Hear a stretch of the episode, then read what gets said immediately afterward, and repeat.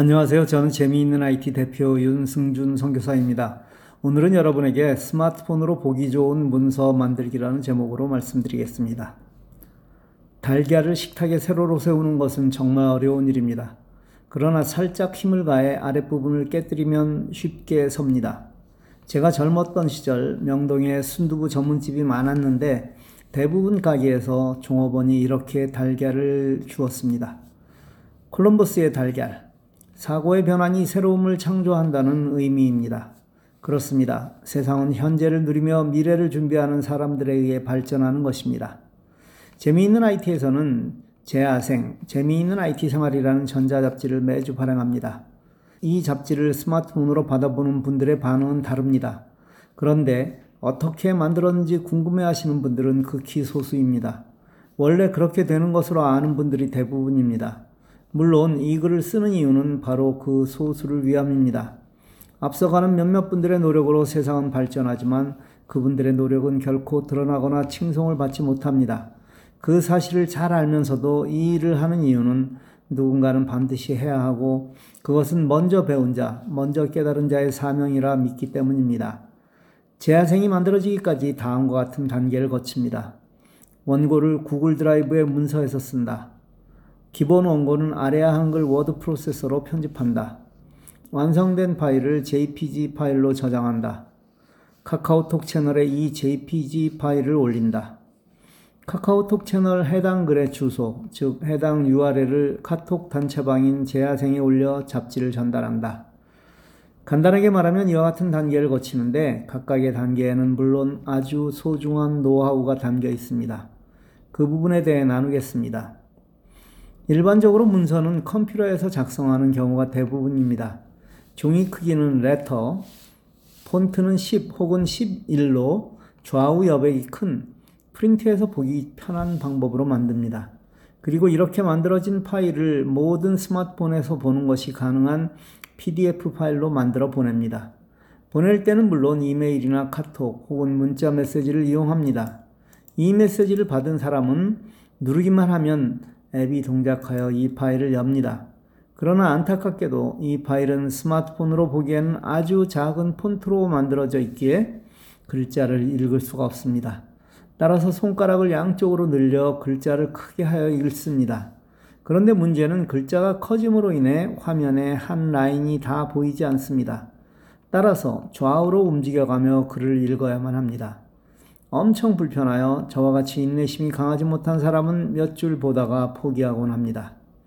글을 쓰는 이유는 분명 많은 사람이 읽게 하기 위함입니다. 그런데 세상이 바뀌었음에도 생각은 바뀌지 않기에 이런 불편함을 시정하지 않는 것입니다. 일반적인 문서는 프린터로 출력해서 보기 위해 만들어졌습니다. 그런데 세상이 바뀌어 컴퓨터로 읽지 않고 스마트폰으로 모든 것을 읽고 보는 세상이 된 것입니다. 그렇다면 어떻게 해야 스마트폰으로 보기 쉬운 문서를 만들까요? 예, 그렇습니다. 문서를 만들 때 글씨를 크게 하면 됩니다. 또 하나, 문서의 상하, 좌우, 마진, 여백은 출력을 위해 설정해 놓은 것으로 이를 대폭 줄이면 스마트폰 한 화면에서 더 많은 글을 쓸 수 있습니다. 즉, 이렇게 아래아 한글로 스마트폰용 문서, 기본 문서를 하나 만들어 놓고 여기에 글을 써서 문서를 만들면 됩니다. 저는 여러 번 해본 끝에 다음과 같은 문서를 기본 문서로 사용합니다. 물론 여러분이 저와 똑같은 방법으로 하실 필요는 없습니다. 여러분에게 맞게 하시면 됩니다. 여기서 좌우 마진은 8mm, 상하는 5mm로 한 이유는 스마트폰으로 보기엔 그보다 마진이 클 필요가 없기 때문입니다. 이렇게 세팅하려면 F7 키를 누르면 됩니다. 글자 크기는 F6을 눌러 정하면 됩니다. 글자의 크기와 폰트는 여러분에게 맞게 정하십시오. 그런데 제가 장평과 자간을 사용한 것을 보시게 될 것입니다. 장평은 글자의 가로, 세로 비율입니다. 기본이 100인데 이걸 94로 줄이면 세로로 긴 모양이 됩니다. 만일 가로로 긴 모양으로 만들려면 100보다 더 큰 수를 선택하면 됩니다. 자간은 글자와 글자의 간격입니다. 이를 마이너스 6으로 하면 글자 사이가 좁아집니다. 즉, 저는 글자가 길쭉하고 글자 사이가 더 좁게 사용한 것입니다.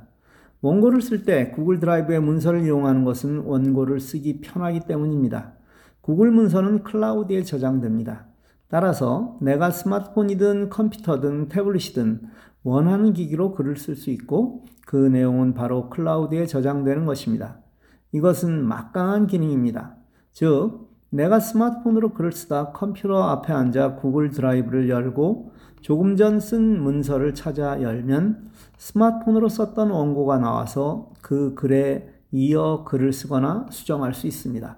마찬가지로 다시 스마트폰에서 이어서 쓸 수가 있고요. 또 말로 글을 쓸 수 있기에 언제 어디서든 글을 쓰는 것이 편합니다. 즉, 걸으면서도 침대에 누워서도 가능하다는 말입니다. 이렇게 쓴 원고를 아래아 한글 워드 프로세서에서 편집합니다. 먼저 스마트폰으로 보기 좋게 미리 만든 문서를 불러옵니다. 이 문서는 스마트폰 원본이라고 저장해 놓았었습니다. 구글 문서에서 쓴 원고 전부를 복사해서 이 스마트폰 원본 파일에 붙여넣기를 합니다. 그리고 실수를 막기 위해 바로 다른 이름으로 저장하기를 눌러 다른 원하는 이름으로 저장합니다. 이때 해당 폴더를 미리 만들어 폴더별로 저장하는 것이 좋습니다. 제 경우 1호, 2호 등 호수별로 폴더를 만들어 문서를 해당 폴더에 저장합니다. 글을 다시 읽어가며 해당하는 그림을 찾아 해당 지점에 삽입합니다. 그림은 구글에서 찾아오기도 하고 내 스마트폰이나 화면을 스크린 캡처한 것이면 그것을 이용합니다. 스마트폰 화면을 스크린 캡처하는 것은 스마트폰마다 다릅니다. 오래된 스마트폰은 파워 버튼과 홈 버튼을 동시에 누르면 되고 최신 스마트폰은 파워 버튼과 볼륨 다운 키를 누르는 것이 많습니다. 정확하게 알려면 구글에 내 스마트폰의 기종 이름과 스크린 캡처를 입력하여 알아보면 됩니다.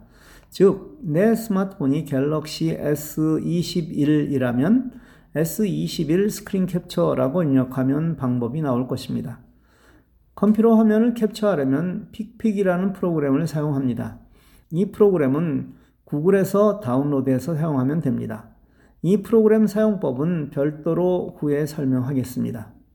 스마트폰을 스크린 캡처하였거나 스마트폰에 있는 사진을 어떻게 쉽게 컴퓨터로 옮길까요? 저는 일단 스크린 캡처한 사진을 모두 갤러리에 저장합니다. 이것은 캡처한 후 저장 버튼 아래 방향 화살표를 누르면 자동으로 갤러리에 저장됩니다.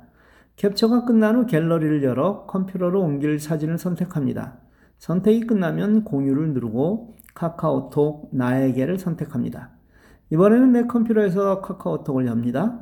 나를 열면 방금 전송한 그림들이 보일 것입니다. 그 그림을 눌러 다운로드를 선택한 후 묶음 사진 전체 저장을 누릅니다. 다운을 원하는 폴더를 선택하면 해당 폴더에 사진이 저장됩니다. 어렵지 않죠? 편집이 모두 끝나면 일단 HWP 파일로 해당 폴더에 저장합니다. 그리고 저는 그 파일을 JPG 파일로 또 저장합니다. 이는 카카오톡 채널에 올리기 위해서입니다. 아직 카카오톡 채널을 사용하지 못하신다면 그 파일을 PDF 파일로 저장하십시오. 아래야 한글 파일인 HWP 파일로 카톡을 통해 보내면 읽지 못하는 분들이 많습니다. HWP 파일을 읽는 앱이 설치되어 있지 않기 때문이죠. 그러나 PDF 파일은 모든 스마트폰에서 또 컴퓨터에서 읽을 수 있습니다. 간혹 PDF 파일을 읽을 수 없다는 분이 계시는데 플레이 스토어에서 PDF 리더라고 입력하셔서 아무거나 설치하라고 알려주시면 됩니다.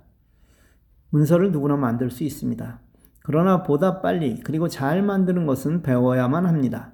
한 번만 배우면 아주 쉬운 것을 늘 돌아가는 오류를 범하지 마시기를 바랍니다. 누구나 효율적인 삶을 살기를 원합니다. 물론 시간을 절약하여도 그 시간을 유용하게 사용하지 못한다면 오히려 좋지 못한 결과가 나타나기도 합니다. 그러나 절약한 시간을 유용하게 사용한다면 정말 보람된 삶을 사는 것입니다. 이제 저와 함께 공부하는 모든 분이 남을 위한 이타적인 삶을 사시길 간절히 기도합니다. 감사합니다. 부록, 카메라 이렇게 사용하세요. 여러분은 주로 어떤 용도로 스마트폰을 사용하시나요? 스마트폰을 사용하는 용도가 스마트폰을 알면 알수록 더 넓어집니다. 전화, 카톡, 문자 메시지, 유튜브 내비게이션, 그리고 거기에 카메라. 이 정도를 사용하고 계시는 분들이 보통일 것입니다. 여기에 몇개앱 정도를 더 추가해서 사용하실 텐데 재화생에서 드리는 검증된 앱들도 하나하나 추가해서 잘 사용하시길 바랍니다. 오늘은 여러분이 잘 사용하고 계시는 카메라에 대해 말씀드리겠습니다. 스마트폰의 카메라는 단순히 사진을 찍거나 녹화를 하는데 사용하는 외에도 일상에서 다양한 방법으로 사용하실 수 있습니다. 대표적인 것이 영어로 된 문서를 스캔하여 번역한다든지 집으로 온 문서를 사진으로 찍어 보관해 두는 것입니다. 교통사고가 났을 때 상대방의 정보를 사진으로 찍어 저장하고 사고 난 부분과 정황사진을 남기는 것도 아주 좋은 사용 방법의 하나입니다. 또 잘 보이지 않는 글을 읽을 때 사진을 찍어 확대하여 보기도 하고 꽃이나 식물을 찍어 그 이름을 알아내기도 하며 요즘 많이 사용하는 QR코드를 찍어 특정 사이트로 들어가기도 합니다. 즉, 카메라는 단순하게 사진을 찍는 용도를 넘어 마치 우리의 눈과 같은 역할을 하고 있습니다. 제가 위에 열거한 것 중 몇 가지나 사용하시나요? 그래서 스마트폰은 배워야 합니다. 또 배우기만 하면 누구든지 쉽게 전문가처럼 사용할 수 있는 것이 스마트폰입니다. 카메라의 기본인 사진을 찍는 방법도 정말 다양해지고 있습니다. 일반적인 사진을 찍을 때는 사진의 모든 부분에 초점을 맞추지만 인물 사진을 선택하면 인물에 초점을 맞추고 주위 배경은 뚜렷하지 않게 하여 인물 사진을 돋보이게 하는 기능도 있습니다. 파노라마 기능도 있어 사진을 좌우로 혹은 상하로 길게 찍는 방법도 있습니다. 이것은 높은 나무 아래에서 사진을 찍을 때 사람과 나무를 다 나타나게 길게 사진을 찍는 방법으로 단체 사진이 한 프레임 안에 들어오지 않을 때 사용하기도 합니다. 즉, 파노라마를 선택하고 시작 버튼을 누른 후 좌우 혹은 상하로 움직여 비디오를 찍는 것처럼 사진을 찍는 것입니다. 정지 버튼을 누르면 일반적인 사진보다 훨씬 긴 사진이 만들어집니다. 사진의 크기에 대한 고정관념을 버리면 훨씬 멋진 사진을 만들 수 있습니다. 사진을 찍는 방법에도 여러 가지가 있습니다. 보통 사진을 손으로 터치하여 셔터를 눌러 찍지만 말로 명령하여 사진을 찍을 수 있습니다. 설정에서 촬영 방법을 누르면 음성 명령이 나옵니다. 이것을 켜면 스마일, 김치, 촬영, 찰칵이라고 말하면 사진이 찍히고 동영상 촬영이라고 말하면 동영상 촬영이 시작됩니다.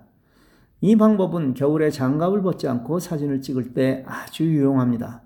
또 하나의 방법은 손바닥 내밀기를 켜놓는 것입니다. 즉, 셀프 카메라를 찍을 때 손바닥을 보이면 셔터가 동작해 잠시 후 사진을 찍습니다. 셀프 카메라로 여러 사람을 찍을 때 손을 내밀어 셔터를 누르는 것은 거리에 한계가 있으나 이 방법을 사용하면 조금 더 먼 거리에서 사진을 찍을 수도 있습니다. 아는 것이 힘입니다. 그런데 아는데 그치지 말고 활용해야 정말 힘이 됩니다. 오늘 하루도 잘 보내시길 바랍니다.